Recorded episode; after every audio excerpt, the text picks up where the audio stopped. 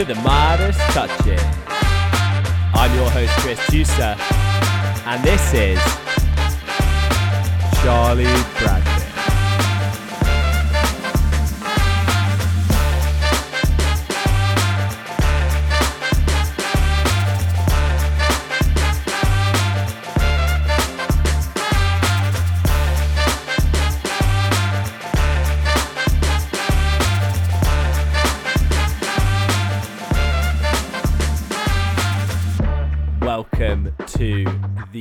Special episode of the year. It's Royal Ascot next week, starting on Tuesday. It's going to kick off with a bang.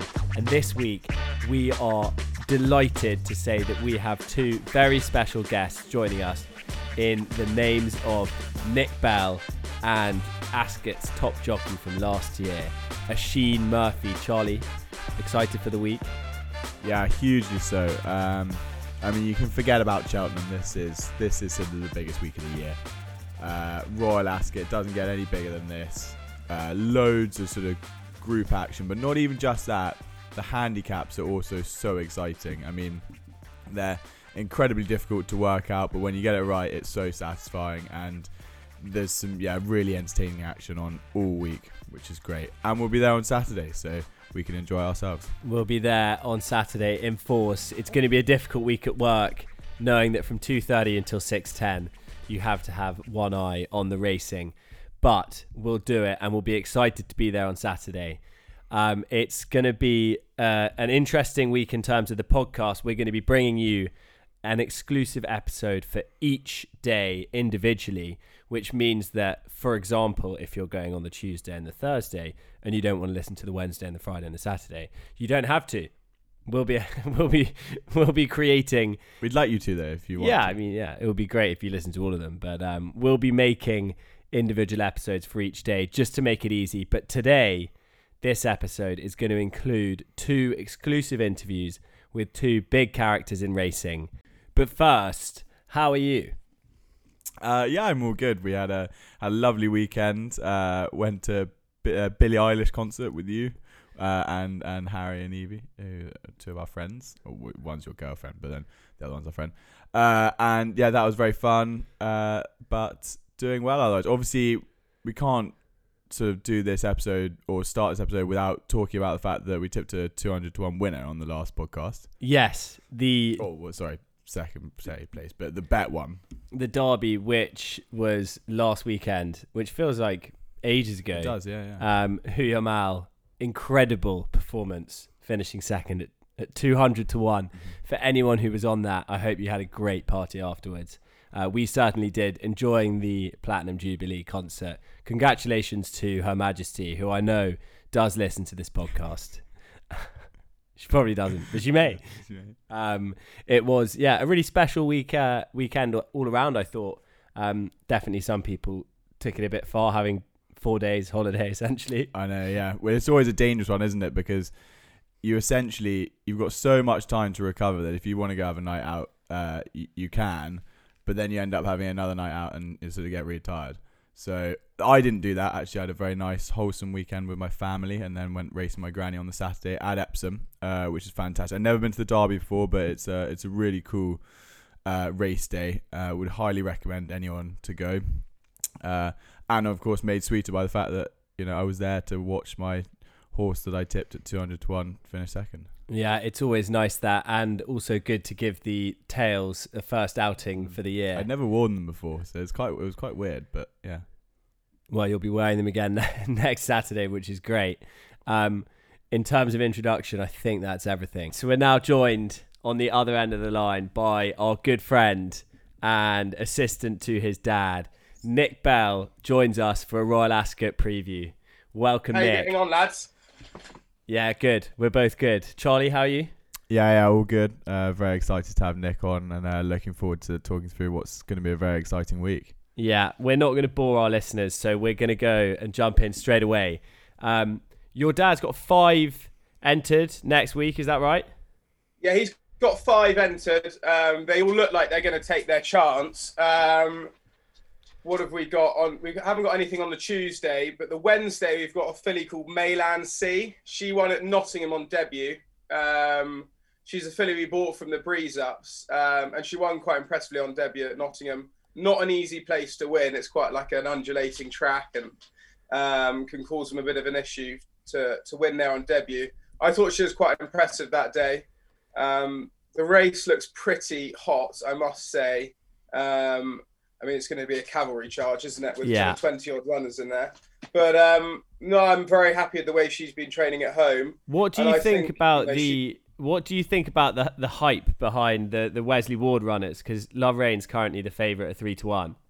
Yeah, but I mean, I mean, obviously, I, I could have egg on my face at the end of this conversation with regards to Wesley Ward, but it does seem every year he's kind of got his best string ever.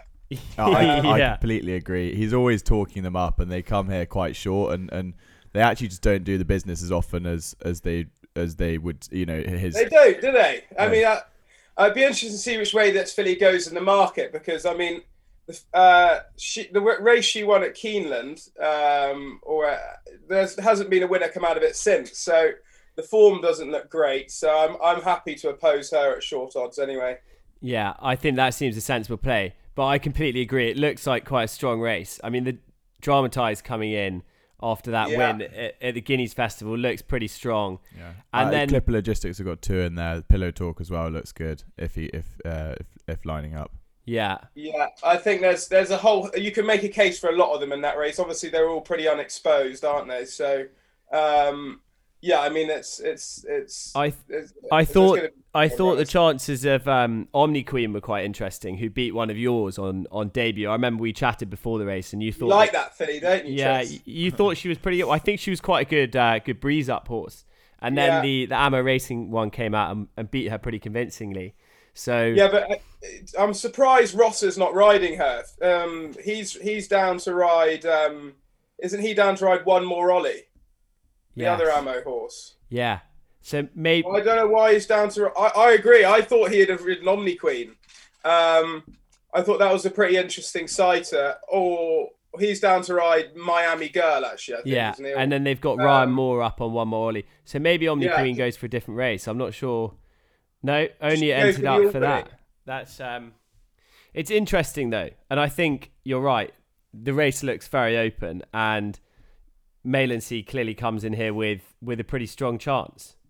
Yeah, I mean, she. Uh, well, yeah, I mean, she's. I I'll be disappointed. I'm not saying she's going to win, but I'd be disappointed if she's not kind of, you know, up there in the business end. But um, I think she. Yeah, she's got an each way chance at kind of 16, 20 to one anyway. They're difficult races, those. Um, Yeah. But yeah, we'll we'll see how that one goes. And then so your next one for the next one for the week comes on on Thursday in the Norfolk Brave Nation. Brave Nation. Yeah, he obviously pissed up at Donny on debut. Um, and then he was quite naughty on the way home, so that's why he uh, he hasn't ran since. So we've just basically been trying to keep a lid on him at home and kind of keep him nice and relaxed. Um, seems to have worked. James Doyle's going to take the ride. Um, yeah, happy with him. I think he's a kind of general 8, 10 to 1 shot, isn't he? Yeah, I'm seeing eight to one with um, Paddy Power at the moment. And James Cool. Doyle obviously has had a ridiculous season, picking up both of the 1,000 and 2,000 guineas as well. So that's a great jockey booking there, I think. You're happy with him? Yeah, I like James Doyle. yeah, we I mean, what do you think, Charlie? No, no, we definitely like him. I mean, I'm not too sure about his his um, record at Royal Ascot, but yeah, yeah, he's a he's a good jock certainly, and having a good year.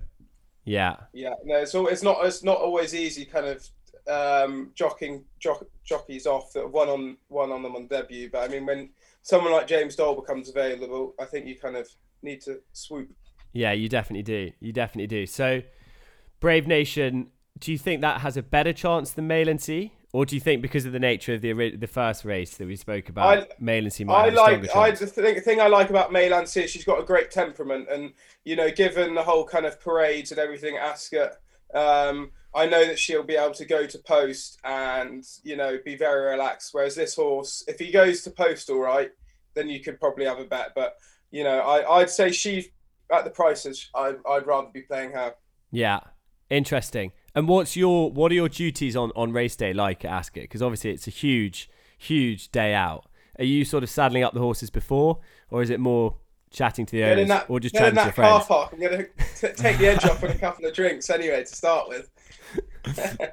um, no, yeah, and then kind of saddle them up and uh, yeah, but it kind of it's, it's similar to similar to kind of any other day, really. Just just with a, a lot more added pressure, I guess. Yeah, Yeah. yeah, And I think it was something that Charlie flagged up about you guys having a few runners for the Queen. We, um, Spring is sprung, I believe. Yeah, he runs on. He runs in the Palace of Holyrood House. Obviously, we've trained for Her Majesty for uh, for uh, several years now. Um, we've never been able to uh, have a Royal Ascot winner first, so um, I think that would be very special if we could if we were able to do that, especially in a platinum jubilee year. That would be um, that would be great. But I see the Gosdens have got reach for the moon. That, I think that'll take a bit of beating, won't it? yeah, Um, definitely. Re- Reach for the Moon was one they quite fancied for the Derby at one point, wasn't yeah, it? absolutely, absolutely. It was Yeah. he, had, he made it. a very good comeback as well, didn't he, at Sandown? And there's, I think there's there's there's lots to like about his chances. Yeah, definitely. Um, so if we continue going through your runners, the next Yeah. one is one that I think you've already flagged up to me, one that we were on last time, Bolt Hole. Ah, yeah, Bolt Hole. So he's running in the Britannia. Um, he went up six pounds for his win at Newmarket.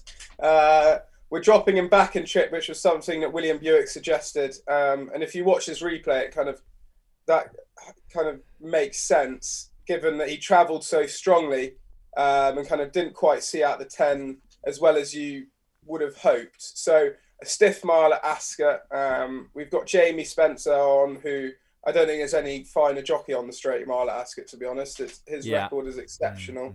Mm, Um, I guess as, as again, there's going to be 30 runners. You need a good draw, but I, I I really like this horse's chances um, at the moment. Like, he's got the right sort of profile, good temperament. Um, he'd be my best of the best of the week anyway. Very nice. It'll also uh, continue a good year for Michael Buckley, having a Chel- Yes, Cheltenham exactly, Festival yeah. winner and then a Royal Ascot winner. That'd be quite nice. Hopefully, well, I mean, uh, hopefully Nicky Henderson won't grab hold of this one after we're done with him anyway. It, um, you know, J- Jamie Spencer's a jockey that kind of divides opinion. I don't know. You clearly can't say too much because I'm sure you know him on a personal personal basis. I don't. Um, and occasionally you're on a James Spencer horse and he gives it the most shocking ride. When it goes well, he looks like a, a genius. When it goes badly, I'm sure there are hundreds of messages on Twitter telling him I to know. do some uh, interesting things. Yeah. Um, I'd like to see. I'd like to see his Twitter, just Twitter to kind of DM messages or his Dropbox or whatever you call it. Just to, I'm sure, as you say, I'm sure it's full of kind of mixed messages. But on the straight mile at Ascot, he is absolutely dynamite. Anyway, Yeah, and and you'd hope that he'll be able to navigate any traffic problems there are. Yeah. I'm not sure how many will line up in the in the Britannia. It says it's max thirty. a full so- field, isn't there? Yeah. There's there's a whole load. How many entries are there? 68 or something. At the moment, we've got 49 still 49 there, still in, is there? and uh, a max of 30 lining up on the day. And you would have Yeah. thought it would probably be, yeah. I mean that that that race itself has some quite interesting horses. You've got that unbeaten Godolphin King of Time at the top Yeah. of the market. Um, you know there are I some, Clive. I thought Clive Cox's would be a danger in that. But who put 50 in you? yeah. Oh yeah. Won well at Haydock last time. Beating Mighty kind of Ulysses. Improving. And that and the one in third there, Outgate as well. That's um that's one again. Won again yesterday, didn't it? I think. Yeah. Yeah, for for Dan and Claire Kubler, who um who who are a nice training uh couple. Uh, That'd be that would put yeah, it'd be an interesting marriage that wouldn't it? Have been kind of sharing the license and marriage. it'll be uh, it'll be difficult Very full on. on, Yeah, on yeah. the journey on the journeys home from the races when you've had sort of six losers and you haven't had a winner for for a month. It might be quite tough. Not only It's a strain on the marriage. That, rethinking Yeah. the racing, but also your uh, your relationship. It's commitment. I. It's commitment. Let's call it that. Absolutely. Um, anyway, Bolt Hole is Nick's best bet of the uh, the bell lot for the week. So then we can go to Spring is Sprung, who we haven't spoken that much about, uh, or that race, the the Palace of Holyrood. Sprint, um, likely to be another 28 runners in there. Another Wesley Ward one near the top of the market. Do you think Spring is Sprung's got a good good chance here? Uh, I, I, w- I mean, good chance is probably. Um, I mean, he, he won at Southwell at the beginning of the year. He ran in the Windsor Castle last year. I think he's capable off his mark. Do I think he's lobbed in? No. Um, I, I, I think it'll he'll it'll, it'll take an improved performance for him to win. Um, whether he's capable I'm not sure. Uh, there's going to be a massive field again, so um, hopefully he'll just be able to run a nice sort of race. I think David Egan's booked to ride him. He's got a light weight, and if he gets drawn right, you never know, things might fall his way. Mm. Is there is there a sort of added pressure um, running horses for the Queen? Yeah, I mean, you obviously don't want them to fall out of the back of the screen, but I suppose that goes without goes goes for goes without saying. That's surely every horse belly, though, you know. yeah, uh, there is, there is. I mean, I, I think you, that's pressure you put on yourselves mm. more than anything because you know you, you, you just want to deliver deliver. Um, but you know she's she's very easy to deal with, so um, you know it's only pressure you put on yourselves really. Yeah. How, um, how much racing do you think? She, I mean, maybe this is just speculation, but how much racing do you think she actually watches? Because yeah, she goes to Royal Ascot right for yeah, five yeah. days. She might not this year, um, but do you think she's there on a Monday night watching Matt Chapman down at Windsor? I reckon I, I, I wouldn't put it past her. I'd say so much. I know when uh, when the old man talks to her, she she she's definitely seen she's sees, seen the replay anyway. She hasn't mm. watched the uh, watched it live, so she she keeps up to date with it all you know, very regularly. So it'd be a hilarious um, thought seeing her logging on with her MacBook Pro or whatever onto the At the Races website. I know. Yeah, just, you just picture it. Tuning into a bit of Windsor. Yeah. Oh yeah, I'm not. Yeah, maybe not Southwell in the deepest, darkest depths of winter. Anyway. I don't know. yeah. Them. Well, that's the best thing about racing. There's something out there for everyone. Um, we've missed the the Sandringham, but you guys have got a runner in there, which is um, present moment. Present moment. Present moment yeah. comes with what sort of chance? Um, well, I think she's actually going to be running out of the handicap because George Boughey's running off Schooler off top weight. So, in that regard, she's got plenty to find um, if she's two pounds out of the handicap. But she's going to be carrying featherweight and kind of, I think she's got eight stone or eight stone two or something. Um, so she's, she, you know, she's she's going to have a lightweight, and again, an- another massive field will will line up. I'd say, and just if if she gets she navigates her passage through, she might have a place chance. But um, and and Tyler Heard takes the uh, takes the ride there. In terms, he, he's he, yeah, he's the apprentice. I don't know much about Tyler to be honest, but he's a lightweight jockey. Yeah, there's not many there's not many lightweight jockeys around, so our choices were uh, spar sparse or whatever. So yeah, he's claiming three. You know, if he gets a good, if she gets a good ride, she might she might get placed. But I think she'll need a bit of leap of faith to back her anyway. Yeah. And in terms of the kind of claiming jockeys out there at the moment, who would you say is the number one? Well, you've got Harry Davies. He looks very good, doesn't he? He's based with Andrew Balding. Um, and Benoit de la Sayette based with Gosdens. He, you know, he he looks good. And then up north, there's a jockey called Ryan Sexton, who we've who we've been using a bit. Um, I think he's based with Adrian Keatley. He looks value for his five as well. So there's there's a handful of them, you know, good good young ones coming through anyway, so, which is good. Awesome. Well, I think we've covered your runners um, for the week. Maybe we just open the discussion up to kind of wider things. Are there any big fancies that you've got in any race over the five days? Well, it's been interesting talking to various people throughout the week, and I seem to be hearing very strong words for Nature Strip in the King's Stand uh, on the really? Tuesday, um, taking on Wesley's Golden Pal. Um, but you know, he was you know champion sprinter down in Australia, mm. rated 124, and he was kind of going off. He goes off kind of two on in Australia, and you can you know, there's a bit of a nine to four, or there was 11 to four early on in the week about him. So I've I've hearing good things about him. I don't know about what was your thoughts on that race. Mm. I think it's really interesting. Yeah, no, I, I agree. I mean, it's it's interesting seeing sort of two international runners at the top of the market because it can be quite hard to judge. They're bringing in very different form lines, of course. Um, I mean, when you look at the English contingent, they're perhaps not like, or the Irish as well, for that matter. They're perhaps not the strongest, but yeah. I d- I don't know. There, there might be something in there that could spring an upset. Um, Golden Pal is obviously good. Uh, second at Royal Ascot as a, as a two year old. But um, yeah, I'll be interested. I mean, on ratings alone, those two are quite far clear of the rest, apart from Man of Promise, who's sort of rated 118 or something. But yeah, I, I think it would be an interesting race. So I, I might look a bit further down the market for that. But It definitely feels Yeah. like the UK is lacking the you know the Battaash, the Yeah. Harry Angels, the Blue Points that we used to have a couple of years ago. I mean, having a horse like Twilight Calls in at third favourite six to one, Yeah, that would Um, worry me. that that does kind of worry me about our our uh, our strength. division. Yeah. Yeah. yeah, yeah, I agree. No, that's a valid point. That is a valid point. But you know, if uh, technically, or the handicapper thinks the handicapper thinks that Nature Strip, re- give, re- giving them a rating of 124, is going to murder Twilight Calls. So I mean, yeah, yeah, yeah. Yeah. just on on on that, I, I- well, they, you know, it's never as easy as that. But you're right. The the the English and the Irish need to find a good Mm. sprinter, don't they? Maybe. Also, yeah, the maybe- Irish, the Irish alone, there's just no standout. A case of you may be the one who's sort of the best of them all, but they basically go and beat. wasn't he? Well, he was, yeah. Because I mean, he ran a great race out of Meydan, beating Man of Promise, who went on favourite for that race, uh, for the Al Quoz. But then, like, basically in Ireland, they all just go beat each other each week. You got like Yeah. Logo Hunter, Moonista, all those kind of horses. power under me. Yeah, yeah, yeah. They just go beat each other each week. So you know, there's Yeah. no standout really. Um, I don't know if I it's ne- with that. I don't know if it's necessarily the strongest King stand, but then the international runners are interesting. So yeah, it might it'll be a good race.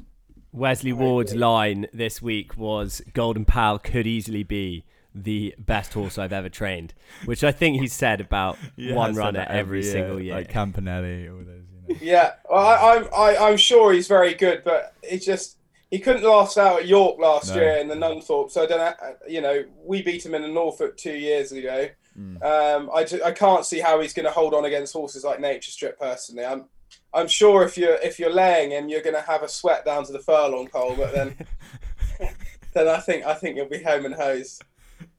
Um, I like that. Well, maybe maybe sort of dress that up as a Nick Bell tip. Yeah, Lay Golden Pal Lay of the week, Golden Pal. and enjoy the sweat coming down to the furlong pole. um, anything else from the week from you, mate? Um, well, I would love Cachet to win the coronation. Um, obviously trained by George. Um, you know, amazing, amazing for him to win the guineas with her. That was a. M- m- I'd mainly like him to win so we can have another party afterwards. To be honest, I mean that was good fun. But I think she's uh, she's she uh, by all accounts she's training well. I think the track will really suit her. Looks like Homeless Songs isn't running. yeah. I was gonna the- say, yeah. yeah. Really, really tough. That was Big actually shame that though. that that was a horse that both Charlie and I had tipped up on debut this What season, reappearance, yeah. and um, she's you know gone strength, from Strength to strength to strength. strength. Who Um, gave you that nod? Mate? Literally, just looking at the form, yeah, yeah. we we we Really? saw we saw improvement in her, and um, I was in the office. Well spent. yeah, she's she's been uh, she's been unbelievable. Both wins at thirteen to two as well, so it was pretty tasty. Mm. I wonder why. Um, I wonder why uh, she's not running. She must have had like an, an issue. I think um, They're Dermot the Wells ground. said, yeah, Yeah. ground concerns. He, he's hoping for thunderstorms before Friday. Oh, Um, really? Yeah, which would be a shame because she's like one of the star horses of the year so far. So it would have been great to see her come to Royal Ascot. Because yeah, he was very careful which which guineas to put her in as well. He waited, you know, he we, they're going to go for the English and then the French and then they ended up going for the Irish, of course. Um, She looked very good, didn't she, in Ireland? she looked class, yeah. She was she. It was a really impressive performance. I mean, unbelievable. And then obviously over a different distance, but Tuesday coming out and winning the winning the Oaks as well. Yeah, yeah. And Concert Hall was fourth, who was third that day to uh, in the Irish Yeah. 1000. So yeah, It's proper form proper backs form boost. Um, right, give us another one then.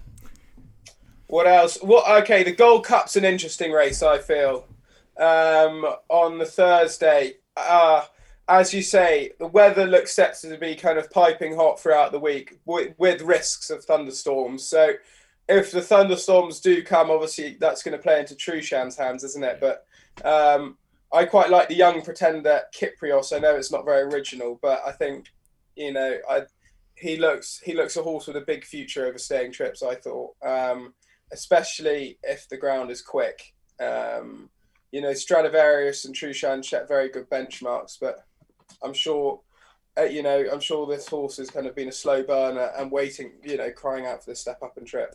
Yeah, that would be an interesting one. It was great to see Princess Zoe winning on her reappearance this this season. Yeah, it was. She's a tough old mare, isn't she? Yeah, and actually doing it on good firm ground as well, because she was always known as a bit of a mudlark.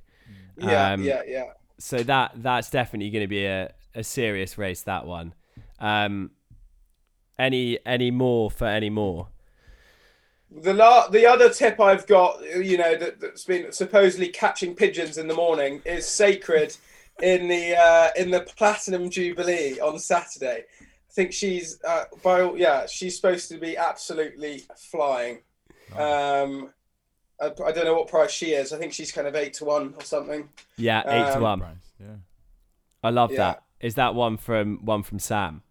That's one from Sam. He's going to kill me if he if he watches your podcast. Anyway, so. Well, I'm glad. I'm glad we. Exclude him from- Yeah, I'm glad Listen. we managed to uh, to squeeze that out of you at the end. Um, I think we've covered pretty much everything, unless Yeah, yeah. Charlie's got any more Well, questions. is there is there a sort of juvenile that you're particularly looking forward to to watching uh, this week? Um, week? aside, uh, so what, what would be? Well, I, I, it would have been kind of noble style, but he's been taken out of the Coventry.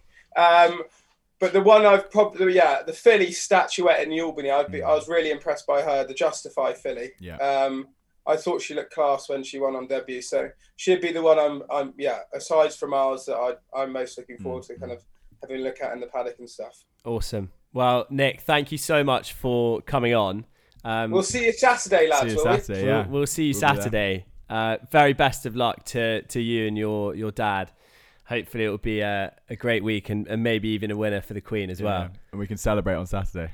yeah, Please God. we'll be in we'll be in the God. car park, so you can come and have a couple Yeah, of, yeah. Uh, of looseners there. Good man. All right. Well done, guys. Awesome. Thanks so Great much, mate. to speak to you, mate. See you later, guys. What a great interview that was with Nick. He is one of the great personalities in racing, and I'm sure locked on to be one of the champion trainers of the future. Um, what did you think?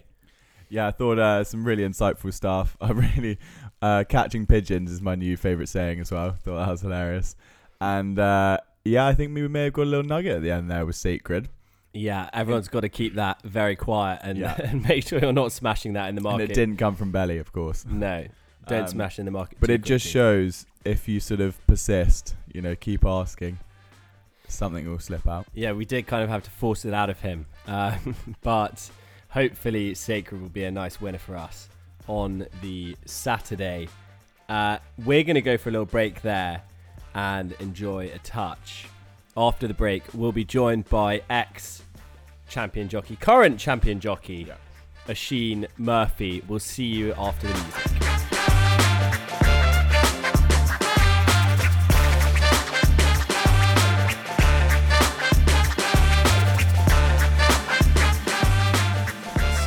We're now joined by the current champion jockey. He was the top jockey at Royal Ascot last year. It is the one and only Oisin Murphy. Welcome back to the Midas Touches. Thanks very much for having me on, guys. What an exciting week to look forward to. It doesn't get much better than Royal Ascot. It really doesn't. It really doesn't. Uh, the sun's shining. We're set for what seems like it's going to be quite a warm week. Uh, the ground's meant to be good to firm. So yeah, all all is set for an exciting week. You're down at Andrew Balding's. You spend a lot of time in the yard, even though you're currently not in the in the saddle. How's Andrew's form? Uh, is he hopeful of a big week?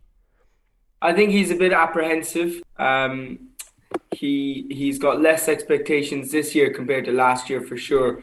Uh, less short price horses, but he would be hoping that a few can surprise at big odds. And I think he's if he could get a winner on the board early doors, uh, a lot of the pressure would be off. Yeah, definitely. I mean, he's got one on the Tuesday, one that Charlie's quite interested in in the Coventry, Holguin. Um, how does that one look? Still quite a big price, but a good form tie with uh, with one at the top. Uh, Yeah, we, we won the Coventry together last year uh, with a horse called Berkshire Shadow, and this fella is a little bit similar. He's quite tall and he doesn't carry that much weight, and same color as well. Actually, he's grey. Uh, I felt like he won very nicely first time. A little bit disappointing that he was beaten so easily by Persian Force and Newbury next time, but his work has been good since, and be honest with you, at a big price, guys, I'd be disappointed if he wasn't in the first four or five. Like he, he, his work is good enough to be bang there. You know. Mm. Those races are so interesting because every, you know all of the horses coming reasonably unexposed, so looking for form lines quite difficult. So I think being able to have that form boost with Persian Force, who's clearly at the top of the market, is definitely quite taking.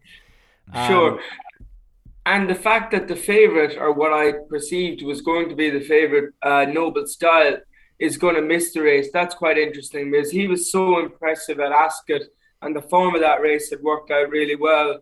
I, I thought he would take a lot of beating, but it just makes it a little bit more open on paper, anyway. Mm. Yeah. I just think another word on Holgren as well. Those those uh, Amo Racing horses tend to be quite forward uh, early on, yeah. so you know if there's a bit more improvement to come from Holgren, which I'm sure there will be, uh, he should be bang there. You're right. Spot on. Yeah, hopefully uh, we'll get the, the festival off to a flyer for, for Andrew and the team.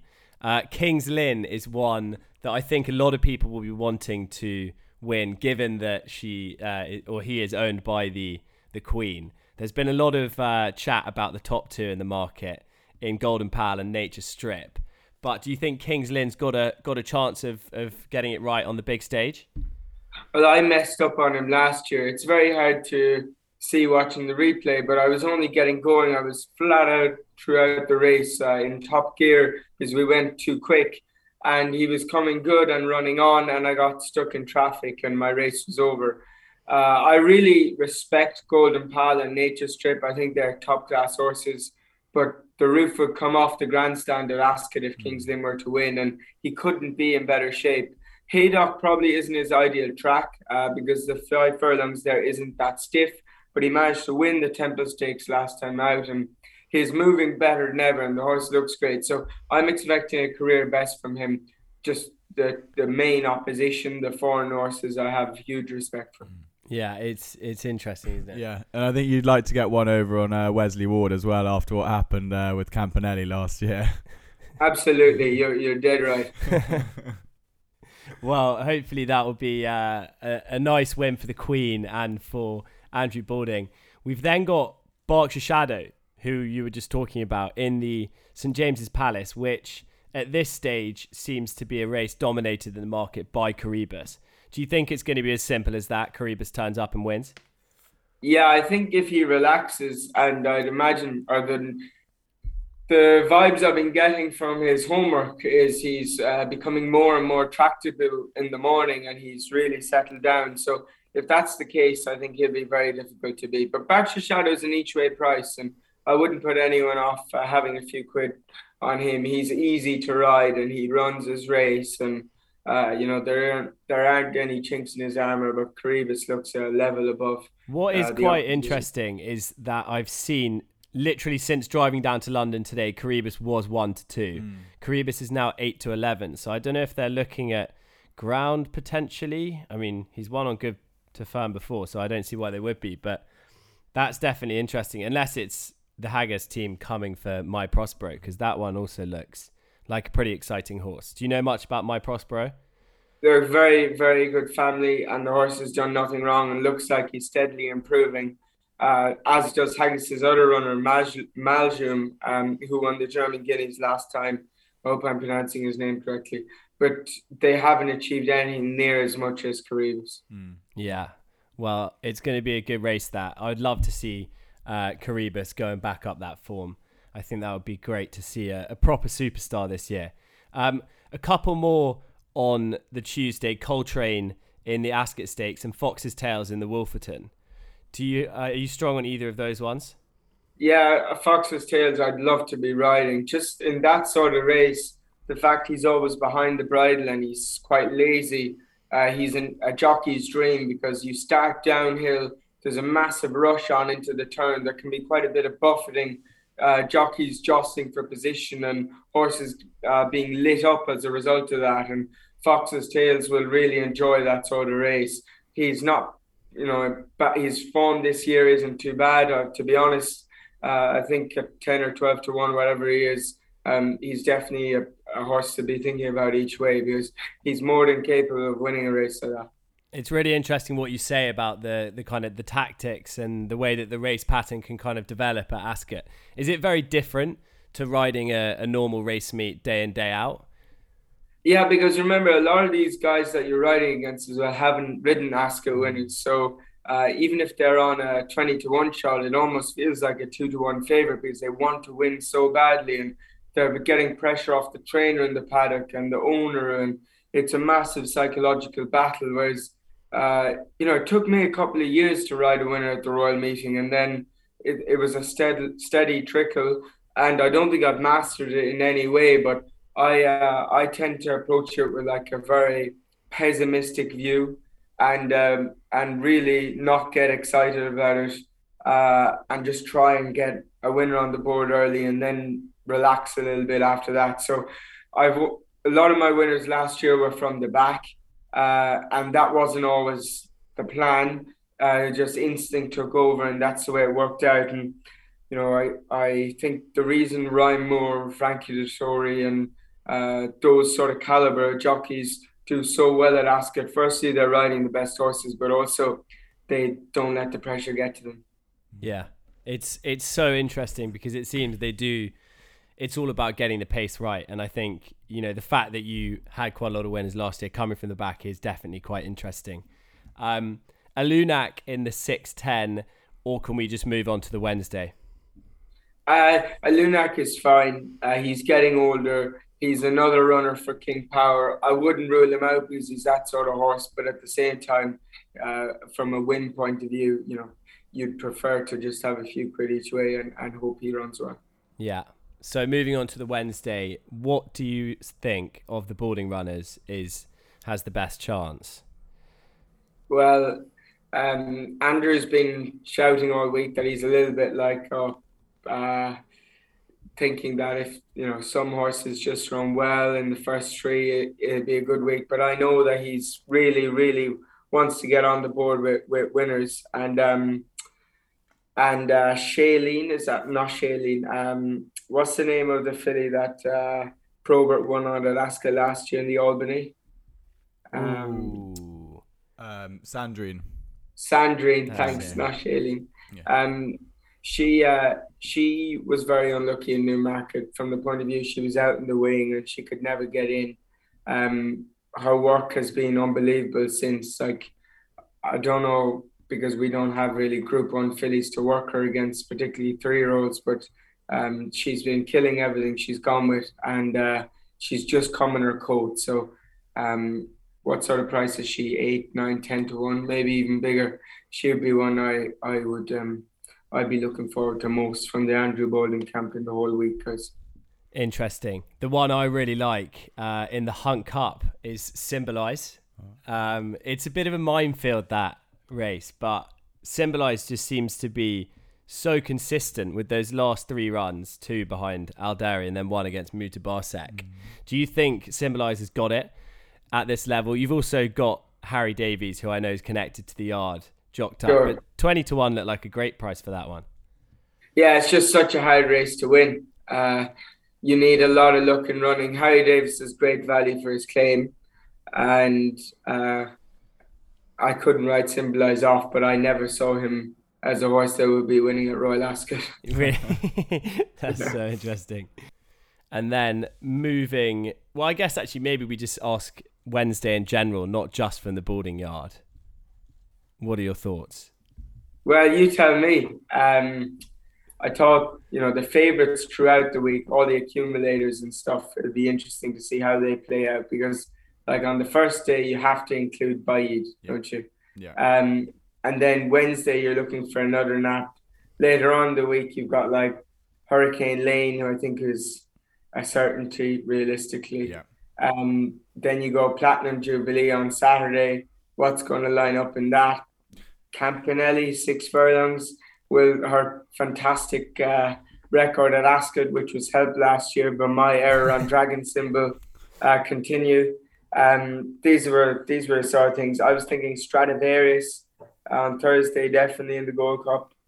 Um, you know, if if I thought the I honestly think a lot of the strong favourites will be very hard to beat. I felt in the Prince of Wales guys uh, Baybridge versus Shahryar. Mm. I couldn't understand the betting there. Like I'm a huge Sir Michael Stoute fan. I love riding for him. Baybridge was really good at Sandown, but he hasn't achieved anything as near on form really as the Japanese horse, and and the Japanese horse five to two. So And you even Uh, got Sir Lord North in there, a previous winner of the race. Like there's Yeah. some real quality in that race. and he did nothing wrong last time in Mm. what was a very deep race as well. So were those two to underperform, and also Ascot suits him. You know, he's won there before. He likes to take his time a little bit, swing off the turn, and get a clear run. So Yeah, um, yeah. the two-year-old races are the ones that interests me most, probably. You know. Yeah. Um, The the Norfolk the Norfolk's the Norfolk's interesting, and and actually Andrew's got Bakil in there, who comes out of that Ascot race that was won by Chipotle last year, who then went and won uh, at Ask at Royal Ascot. So Bakil kind of comes in there with a reasonably obvious chance. Jack Mitchell is is jocked up to to ride. Um, what what do you think about Bakil's chances? Yeah, his work has been very good as well, uh, and he's incredibly strong, powerful two-year-old, like proper ready-made Ascot horse. Um, I was very impressed with Wallbank. Is that his name? That's the Kodiak that was second to Noble Style. I thought he might go for the Norfolk, and on form, I thought he deserved to be right up there in the betting. Uh, this owner has been new to Andrews. He kind of came mid last year, and Jack Mitchell is his retained rider. Um, he's from Kuwait, and uh, yeah, it's nice to have some smart horses for him. This this horse has done nothing wrong. I, I just don't know how good he is because I have one I haven't ridden him, and secondly, he hasn't been with he hasn't been galloping with the other Ascot two year olds like the Foxes and and Hulgan. You know, they've they've kind of been separate. Why is it that they why is it that they've been kept separate? I think it's important not to get them beat at home. Uh, they've got to feel like they're good horses, and when they're fit and ready, uh, you you just want to keep them ticking over and maybe get them on the grass. Uh, under so many grass gallops, a little bit of experience, but um, but the last thing you want is like giving them hard pieces of work where you're getting to the bottom of them and they're walking home tired horses. Then they don't eat, and then they disimprove rather than going the other way, you know? Yeah, of course, of course. But do you think having, um, I guess more generally, do you think having course form at Ascot's really, really crucial? No, not really. I think having an intelligent rider at Ascot's crucial. Uh, you know, if it's the sort of place like if you're fighting for a position and there's two horses wrestling for that spot, you're better off to come back and just let that other person have it. Uh, you can't waste energy there. I think that's the key. And of course, you can win from making all and from last, depending on the pace and your type of horse. But uh, using your brain is probably the most important thing, you know. might might be a difficult one, but so who would you have sort of to put on your horse at, at Royal Ascot then? I think Ryan Moore is riding at a different level to everyone else this year, lads. What he did at Chester Yeah, was like extraordinary and probably didn't get enough credit, really.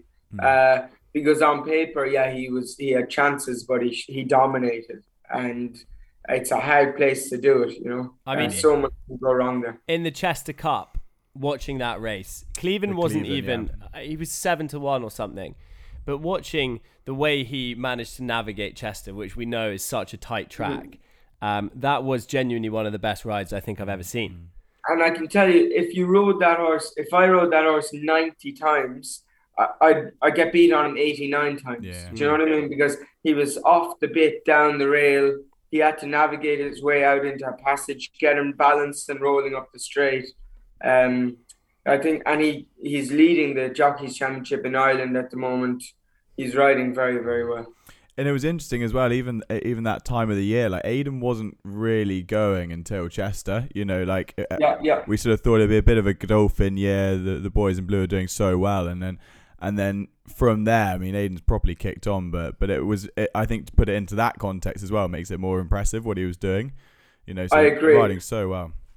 Uh, no, I agree. So I agree hundred percent. And lads, just looking back at the Coventry, Frankie's jocked up on an interesting horse uh, uh, for Westerberg for George von Opel, um, who won at the Curragh when I was there on Irish Guineas weekend, and I thought he was a bit of an each way price as well, uh, like a, a smashing horse that looks uncomplicated Mm. and pro- a real horse that might suit Frankie. You know, he can ride him no cover, handy, happy, and keep it straightforward. You might find his name there for the listeners, uh, but um, yeah, Age of Kings for the listeners. yeah, I was really impressed with him. I don't know what you thought, but I thought he was. Yeah, well, he was he was expensive enough, wasn't he? Um, but no, did it was he a impressively that million day. and a bit? Was he? Yeah, yeah, Yeah. he was. Yeah, How much? yeah. So one point something. I can't remember how Really? much, but yeah, yeah, expensive horse. But uh, but no, sort of proved his proved his worth that that time at the Curragh. Yeah, Yeah, that will be uh, that will be interesting as well because I think punters will latch on to, to Blackbeard, who clearly comes in with some some pretty good form as Mm. well. well, Blackbeard was that weekend as well, wasn't it? I don't know if you were there, Sheen, on the Saturday. Sure. Yeah, yeah, he looked. I Good was. there. Yeah, yeah. Yeah, and Yeah. tough talk. That horse in second um, look, looked a good horse as well, actually. So I think the form there is quite strong. Yeah. Um, let's go to the Hampton Court, I think, because we, well, Charlie, uh, tipped up Hoo Ya Mal each way in the derby at Yeah. 200 to 1. Charlie. it was uh, yeah certainly the best uh, the best tip I've ever given. But uh, yeah, I was I was screaming him home. Uh, but but yeah, so I don't know because he's he'll, he'll now be forever found out in the market, which is a bit of a shame. You know, he's he's come in at uh, decent prices um last couple of times and run really well. Well, He's he's run really well basically every race in his life. But um but no, yeah, very happy about that. I don't know what what do you think about Hoo Ya Mal Sheen? I felt he had a pretty hard race in the Derby, and Yeah. just be interesting to see what he would go for. Um, I feel like he'd probably go for the King Edward over a mile and a half. Interesting, Uh, yeah. I, I'm a I'm a mass, and I think I believe in the horse. You know, I think I think if he's healthy and he um is in the same shape as he was going to Epsom, I think he can win. But I I thought Her Majesty's best chance of getting on the score sheet was with Reach for the Moon in the Hampton Court. Frankie rode him like he was Frankel at Sandown. I mean, he he went solid fractions in a horse they were saying would need the run. He steadied up a bit around the bend and kicked him for home four out. I mean, I thought it was he was going to find out how good he was, Mm. and I didn't think he needed to improve very much on that form to be bang there. And uh, I thought there's probably plenty of improvement in him. You know. It's interesting that as well because if you do take Hoo Ya Mal out of the of the market, who's currently at sixes, then you know Reach for the Moon might be a shade of odds on. Yeah. Yeah, could well be. Yeah, Um, I mean that's it. That's probably no interest to some of our listeners, but uh, I think he'll be hard to beat. Uh, I'd Mm. love to be riding. yeah. yeah. No, I, it was- a shame, wasn't it, that he that he had to miss the derby or, or didn't make Sure. it to the derby rather. Um, but yeah, it'd be lovely to have uh, have a winner for the Queen at Royal Ascot. But lads, realistically as well, I'd say he wouldn't have stayed a mile and a half. Certainly on pedigree, and uh, he beat me uh, when I rode Harrow at Newbury last year. That horse has a lot of pace. Like I, I, I honestly didn't think he'd go much further than a mile. You know. Really, yeah, that's interesting. That is interesting. Mm. Um, I, I just love the horse, you know. Yeah, yeah, um, but we'll see. We'll see. It should be um, it should be interesting wherever he goes. Um, which horse overall, any trainer, any owner, would you most want to be on, apart from you know Reach for the Moon, who we've talked about? Um, which one really strikes you as having a, a great chance? I hate to say this, uh, but Alfred Munnings in the Chesham. Um, I'm a big fan of the Foxes, and I've seen his work, and I think he's a proper horse. But what I've seen of the Irish horses, he just looks too good. Mm. And Aidan O'Brien farms this race. yeah, yeah. Uh, you know, like uh, year on year, they seem to find the winner of the Chesham, and I don't see any faults with him. You know, he looks a forward type that is hardy and ready for this test, and uh, certainly I'll be backing the Foxes to finish in the first three. Um, I'll be telling all your listeners to be doing that. Uh, but I think, yeah, I think Aidan will be winning the Chesham. Yeah, it's crazy his dominance in so many of these races, um, but testament to to him as a trainer, I Mm, guess. mm. Um, any other races you'd like to flag up before we look at the the ones later in the week? Uh, no, no, I think that's it. I think uh, that Chesham run is a, a, an interesting one certainly. But like as you say, Aidan does so well with these juvenile races at Royal Ascot. You've just always got to take note because he brings over a whole host of them, and, and they've all got live chances, don't they? Yeah, well, they do Yeah. spend about two million Yeah, yeah. quid on each of their Yeah. horses as well, and they've got the best, the best breeding in the game as well. so Yeah, it's, uh, you know, to say it's unfair is maybe maybe slightly not doing justice, but Yeah. you know they've done very well out of it. But Yeah. clearly, um, you know, they definitely have an advantage when They it do, comes to they that. Um, so Sandrine was the one that you were talking about earlier, who goes in the coronation, Coronation. in the coronation stakes. That will be very exciting. Uh, hopefully, a little winner. And then we've got the newly named Platinum Jubilee. Do you think Kings Lynn will go to the King's Stand? I see that he's still entered in the in the Platinum Jubilee as well. Yeah, I, I think he'll run the King's Stand. Yeah, I'm pretty sure that was the plan um, on Saturday. Anyway. And then you've got Alcohol Free, who who seems to be entered drop back and trip. run- Yeah, she's going to run the Platinum Jubilee. Uh, I haven't ridden her work this year. I think um, don't know why, um, but uh, I've seen plenty of her, and she's another one like Sandrine. Finally, she's coming her coat. Yeah, If she were, if they were to get some rain, I'd be very interested uh, in her. Um, particularly back over that trip. Remember, she's won a Group One over six in the Cheveley Park, and uh, I think she'll have no bother laying up with them and everything. I think she's a very, you know, she's a very interesting runner, but she's fine on good to firm and particularly on that track. But to be at her best, she she appreciates taking the ground.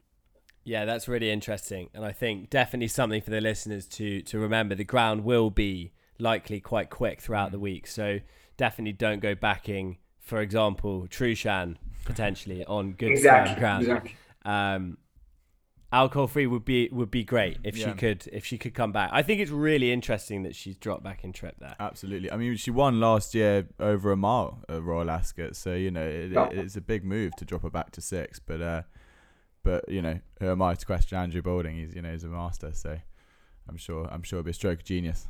Yeah, I think we've covered pretty much all of the balding runners that I could know. Are there any that you think we've missed out that may have a better chance than than we've given them? Um, just if we touch on the Windsor Castle, guys, and I'm going to need some help, but um, the horse that uh, is it called Chateau that won at Beverley, Yeah, uh, William rode him. Um, guys, that that horse is uh, is up to on what I've seen anyway is up to winning a Windsor Castle. There's going to be plenty with a similar profile in the race, and he's going to need the right ride.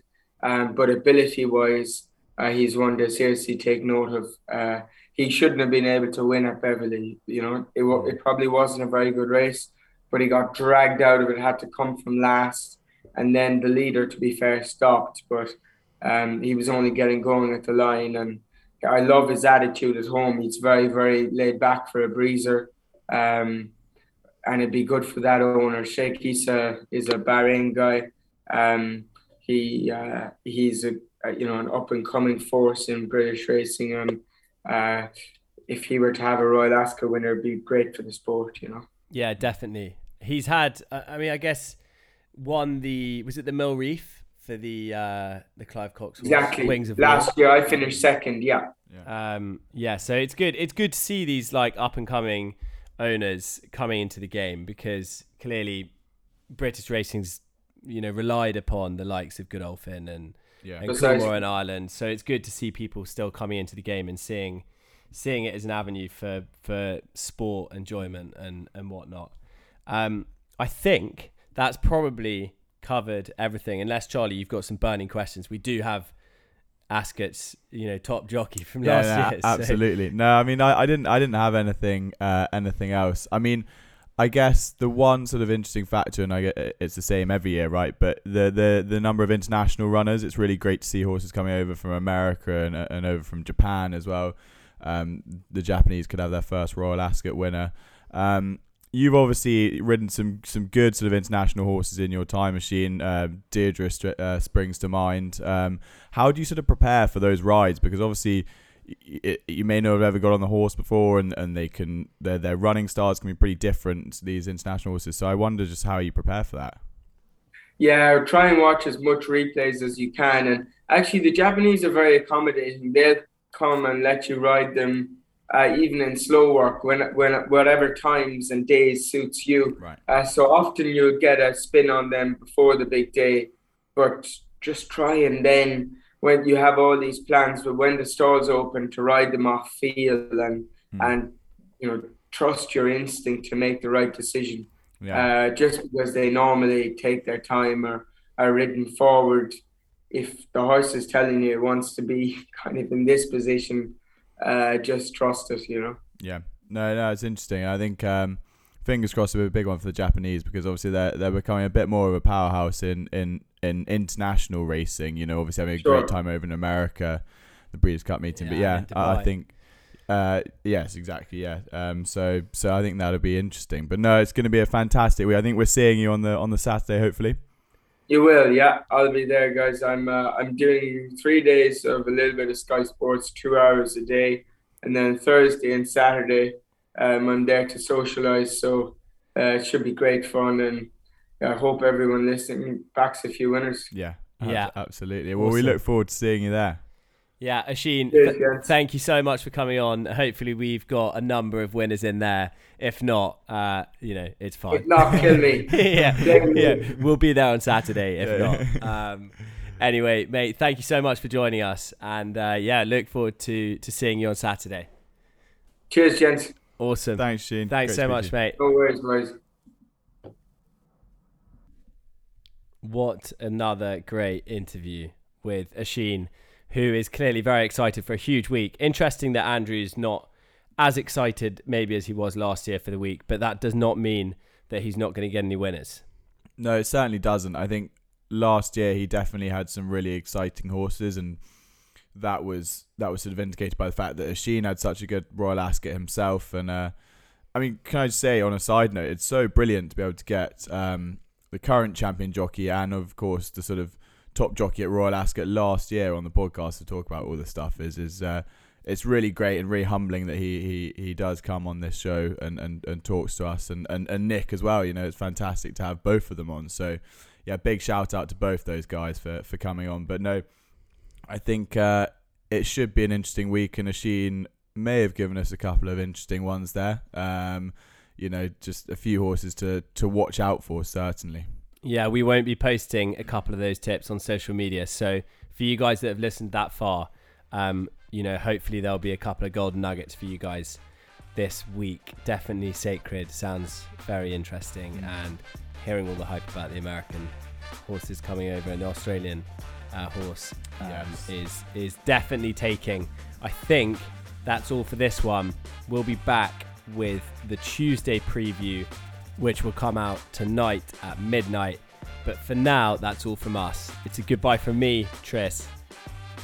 And it's a goodbye from me, Charlie. Goodbye.